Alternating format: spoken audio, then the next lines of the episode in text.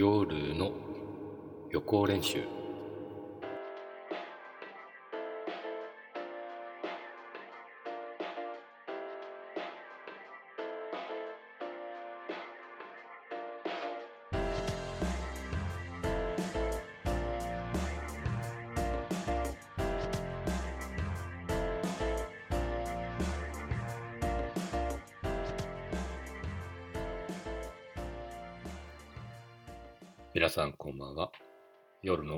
1時間予行練習でございます。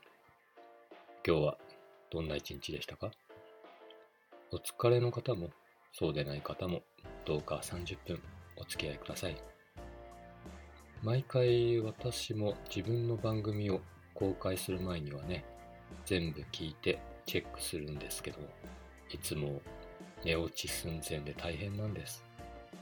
まあ収録が深夜ってこともありますし、結構編集にも時間がかかるっていう理由もあるんだけどまあ眠気を、うん、自分で言うのもなんですけど誘発する番組ですね。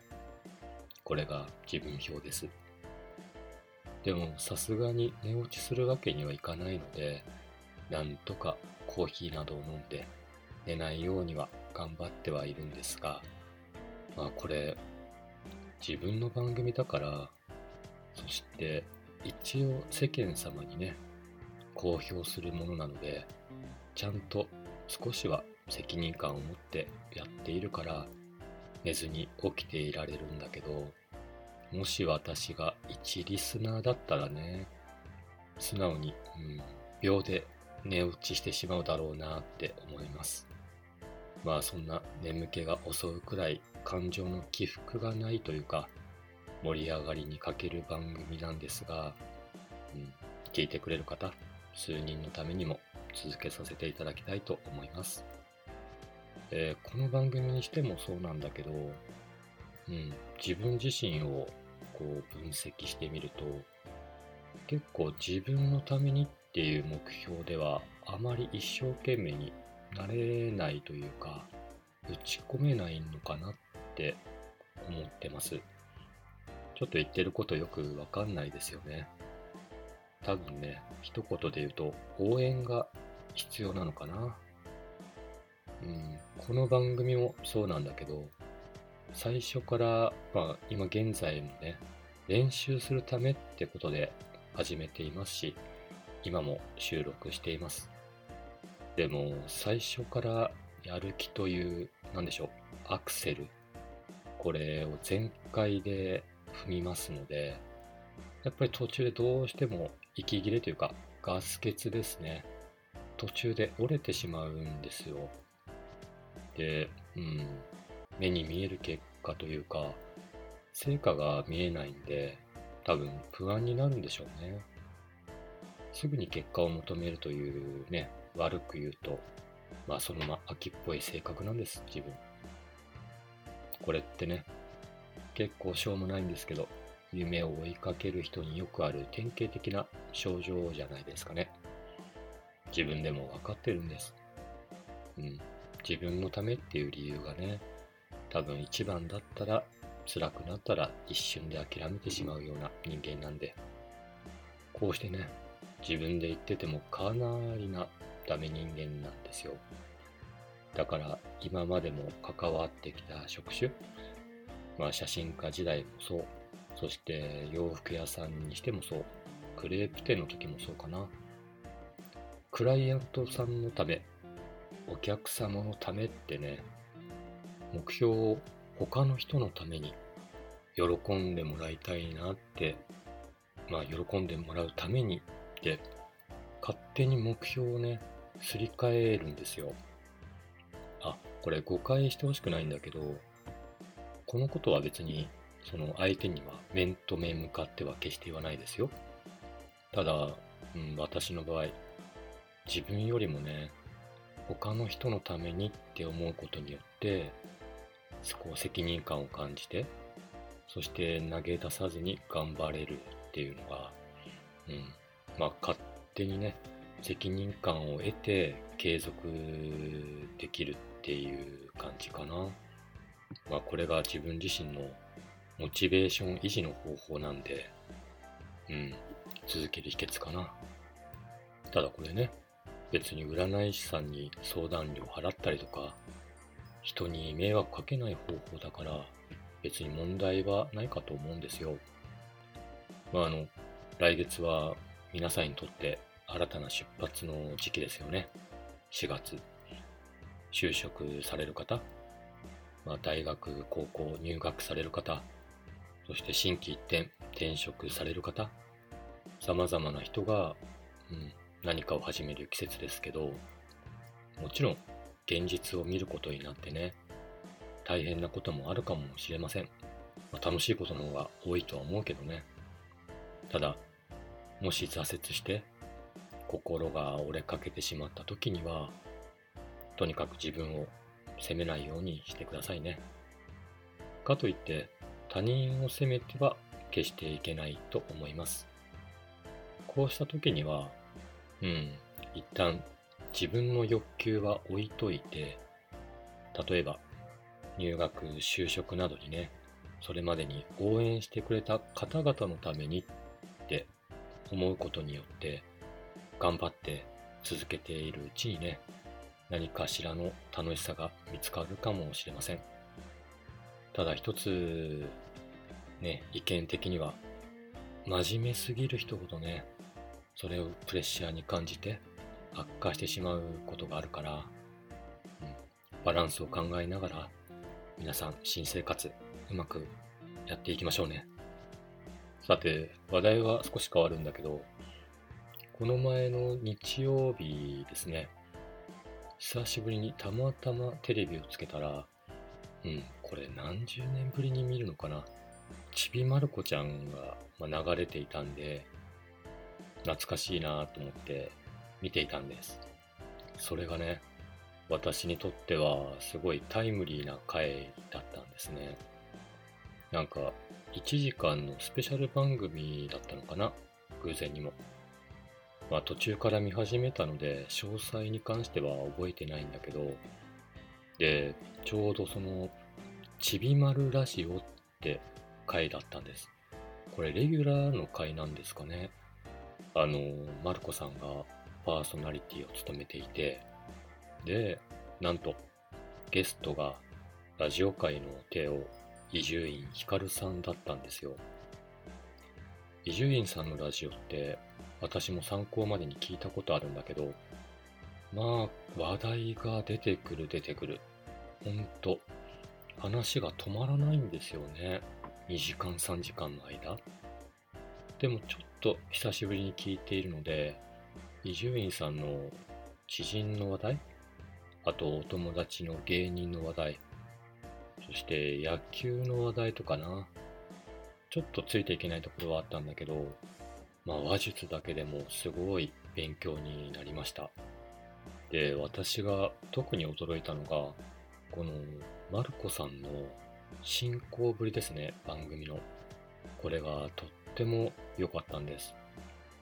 まあ、マルコさんはね、口調的にはいつもとは変わらないんだけど、話の振り方、相づちの打ち方、うん、あと、共感の仕方かな。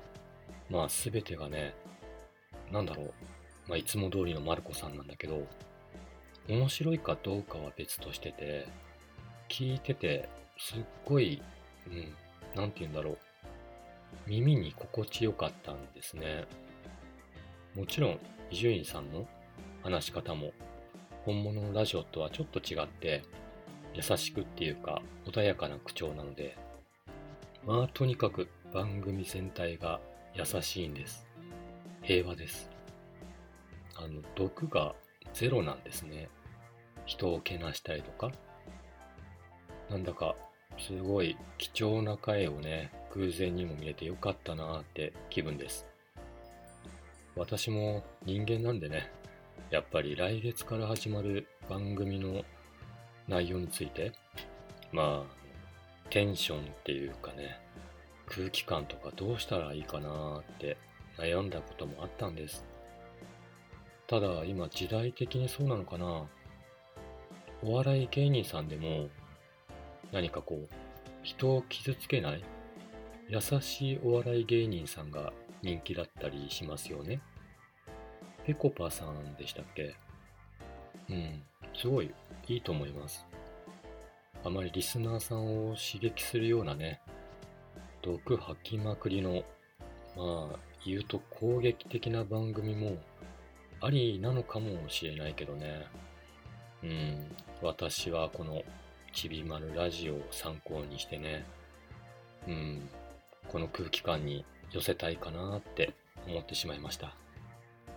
そう、伊集院さんの話のついでってわけではないんだけど、彼ってほんと最初から最後まで話が途切れないんです。やっぱり帝王っていうだけありますよね。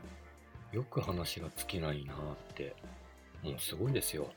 息切れもしないしね。ほんと尊敬している人です。ただ、私の場合、芸能人の方とは違ってね、普通の契約社員ですから、日々生活していてもそんなに皆さんにお伝えできるほどのネタって湧いてこないんですよ。皆さんってどうですかね？一日生活して何か人に伝えたい面白いネタとかってありますか？っていうことでっていうのかな。まあ全く関係ない流れなのかは、もうどうでもよいんだけど、今回から終わりはいつになるかはわからないんだけど、あからはまでの、うん、思いついたこと話していこうと思います。もう決めました。ネタが湧かないなりのね、苦肉の策です、これも。もしかしたら1回の放送で2つ行くかもしれません。尺の関係でね。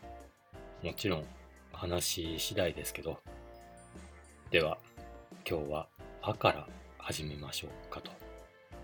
あってことで、うん、テーマは挨拶かな。日本に戻ってきてから私の挨拶の仕方に関してね、結構疑問に持たれることが多いんですよ。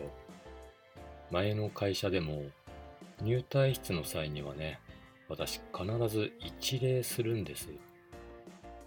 そしてあの、例えば道を歩いててね、すれ違う人にも一礼してしまうんですよ。もちろん、見ず知らずの人でもね、パッと偶然にでも目があったら、ついつい一礼してしまうんですよ。これって変ですかね？周りにいますか？このような人。この習性ってよくよく考えると、どこで身についてしまったのかなって考えたら、まあ、有力説としては、会員学校での厳しい寮生活で培われたのかなって思ってます。あの当時の先輩ってものすごい厳しかったですから自分自身にはねめちゃくちゃ甘いのに後輩には鬼のようでしたからまあ扉の開け閉め等はねよく教育されてました。言葉遣いもその当時の先輩にはほんと敬語で話すことが必須でした。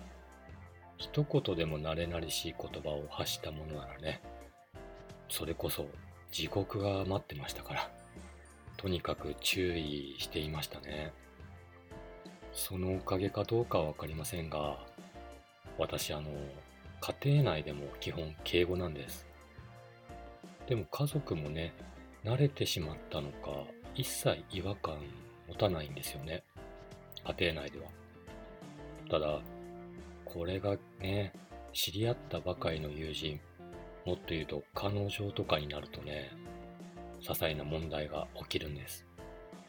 距離を空けているって感じさせてしまうらしいんです。私は全くそんなこと思ってないんだけど、敬語にはそんな副作用があるんだなって思って。だから敬語を話さないようには試みるんだけど、どうしてもリラックスした気分になるとね、むしろ敬語が出てくるんで、もしかしたら私はそれで友達が少ないのかなって思ったら少し悲しくなってきます まあこれは今後も注意して改善していこうかななのでもしね私と何かのきっかけで話す状況があった際たとえ敬語でも別に距離を空けてるわけじゃないのでその点お願いしますね。あとねこれはきっとフランスで身についてしまった習性なんだけどうん日本のコンビニとかレストラン、まあ雑貨屋さん等のお店屋さん、まあそこでもそうなんだけど、入店の際にはね、必ず一礼してしまうんです。一礼は別にフランスとは関係ないとは思っていたんだけど、その一礼の際にね、言葉が出てしまうんですよ。例えば、コンビニエンスストアでまあ、いつも入店するといらっしゃいませって言われたら、反射的にね、どうもとか、すいませんって何かしら挨拶の一言が出てしまうんですよ。これもね、周囲の人には笑われてしまうんですね。でも、フランス人ってね、入店時でも、うん、例えばエレベーターで偶然に出くわした見ず知らずの人にもね、たとえ初対面の人にでも、ボンジュールって挨拶するんですよ。でも意外にも、どんなに不愛想な人でも、一言挨拶すると、ほとんどの人が返してくれるんです。ボンジュールって。こんな生活に溶け込んでしまったんでね、なかなか修正は抜けないかな。で、親しい人にね、ちょっと相談してみたら、そのままでいいんじゃないって言ってくれたんで、少し助かった気分になりましたね。あと、信号のない道路を渡るときに、たまにいいドライバーさんだと、道の優先を譲ってくれるときあるじゃないですか。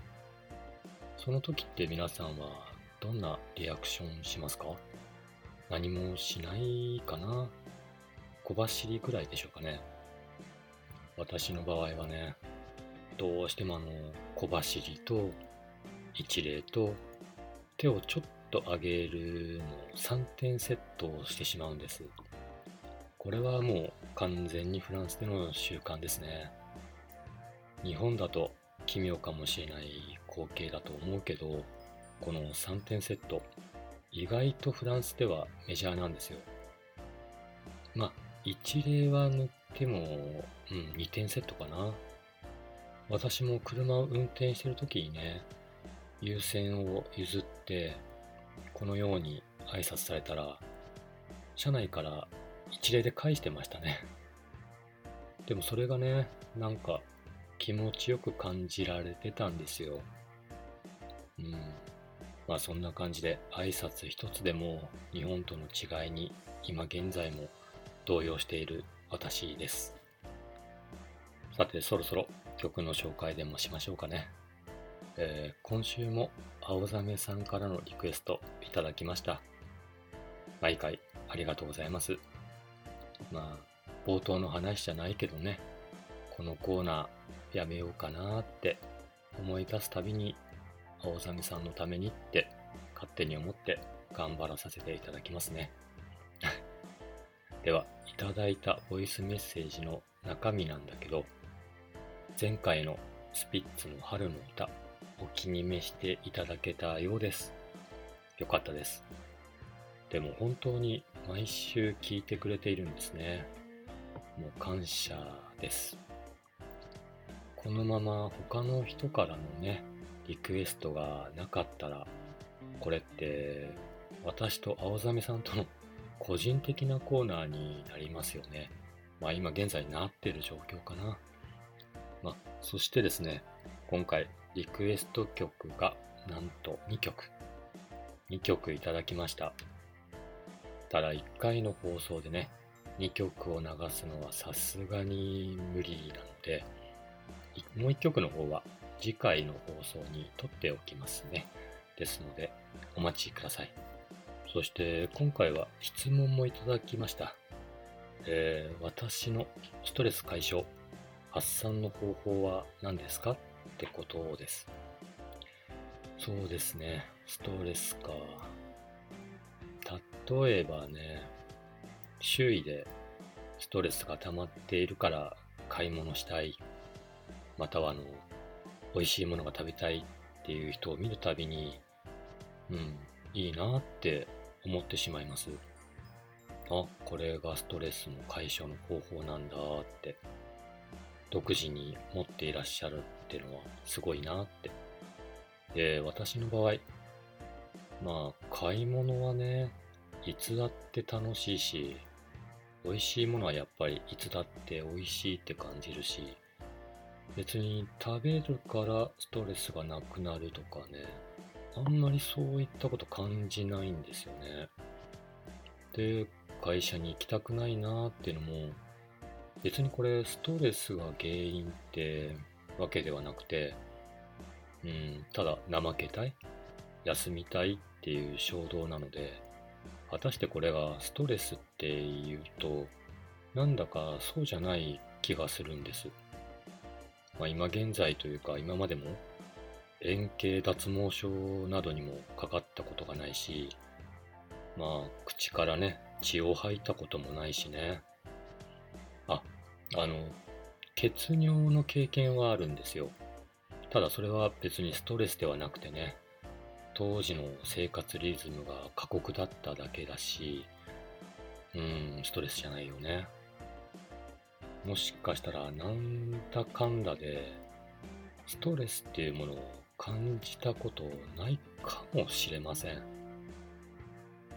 ストレスかなって思ったらね、大体それって単なる疲労ではないかなって疲れ？まあ疲労の場合はね、とにかく寝て一日中何にもしなければね、なくなっていきますから、うん。まあ、一度あの、一昨年かな、あの、私の顔面がね、水疱瘡みたいな、おたふくみたいな症状が出てしまいまして、ほんと人前には出れないくらいに顔面が腫れ上がってしまったんですね。腫れるというかもう膨れてしまいましたね。特にあの、両目が、あのー、お魚のデメキン並みにね、腫れてしまって、目が開かなかったことでした。2、3日。で、病院に行ったら、かなりの重症だったようで、まあ、自宅静養しなければいけなくなって、そして原因を調べたら、まあ、診断の結果ですね。まあ、相当な疲労で、体の免疫力がものすごく低下して、そして菌を取り込んでしまったっていうことだったんです。でもこの病気、大人になってから発症すると、白内障のリスクがあったりね、まあ若干命の危険もあったそうで、結構危なかったんですよ。まあもちろん現在は回復済みなんですけどね。確かに思い返せば、その当時は本当に休みなかったですよね。うん、休みなくそれこそ朝から晩まで働いてましたから、うん、免疫力が落ちても仕方ないのかな。まあそんなこともあってね、それ以来、うん、お金よりは、うん、生活のゆとりが欲しいなって思い始めて。あ、そこからは無理してでもね、うん、ちゃんと休暇を取るように心がけるようにしました。あ、質問はストレスの解消方法でしたよね。うーん、ストレスと疲労の違いすらわからない私なんで、うん、もしかしたらストレス自体感じたことないから答えれないかな。でもこれじゃあ回答にはならないよね。そうだな。うん。疲労が取れればストレスってなくなると思いますから、お風呂がいいかな。温泉とか。あと、お酒もいいですよね。うん。それが私のストレスの解消方法です。っていう感じで今回は締めさせてください。ごめんなさい。ではようやく曲を流させていただきます。えー、青サムさんお待たせしました。聴いてください。斉藤和義さんで歩いて帰ろう。ドゥドゥルドゥルルルルドゥドゥルドゥドゥルドゥルルルドゥルルドゥドゥルドゥルルルルドゥドゥルドゥルルルルルドゥルルルルはい。斉藤和義さんで「歩いて帰ろう」でした。この曲聴くとね散歩に出かけたいって気分になるんではないでしょうか。そろそろ桜見の季節ですしね。日も長くなってきましたしお散歩には気持ちのいい季節です。ただこの曲本当に申し訳ございません。サビがどこになるのかちょっとわかんなかったんですよね。あの見当もつかなかったので自分的に耳に残った箇所を選んでみました。なんかずっとこの平熱的なそうですね36度5度くらいの音楽って感じしました。でもこの平熱感が今の私にはとっても心地よかったです。あ私のハミングではないですよ。もちろん原曲ですから。まあ、もう一曲のリクエストは来週までお待ちくださいね。さて、そろそろ今回も終わりの時間が来ました。皆さんありがとうございます。この番組、もし100回まで続いてしまったらね、何かしらイベントでもやろうかなって少し思っています。ゲストを呼んでみたりね。まあ、有名人のゲスト、いくらかかるんでしょうね、お呼びするのに。まあ、まさかとは思いますけど、まあ、もしもがありますからね、ちょっと調べてみようと思います。では、今回もお付き合いいただきありがとうございました。えー、来週もこの時間にお待ちしております。今週もありがとう。おやすみなさい。アビアント。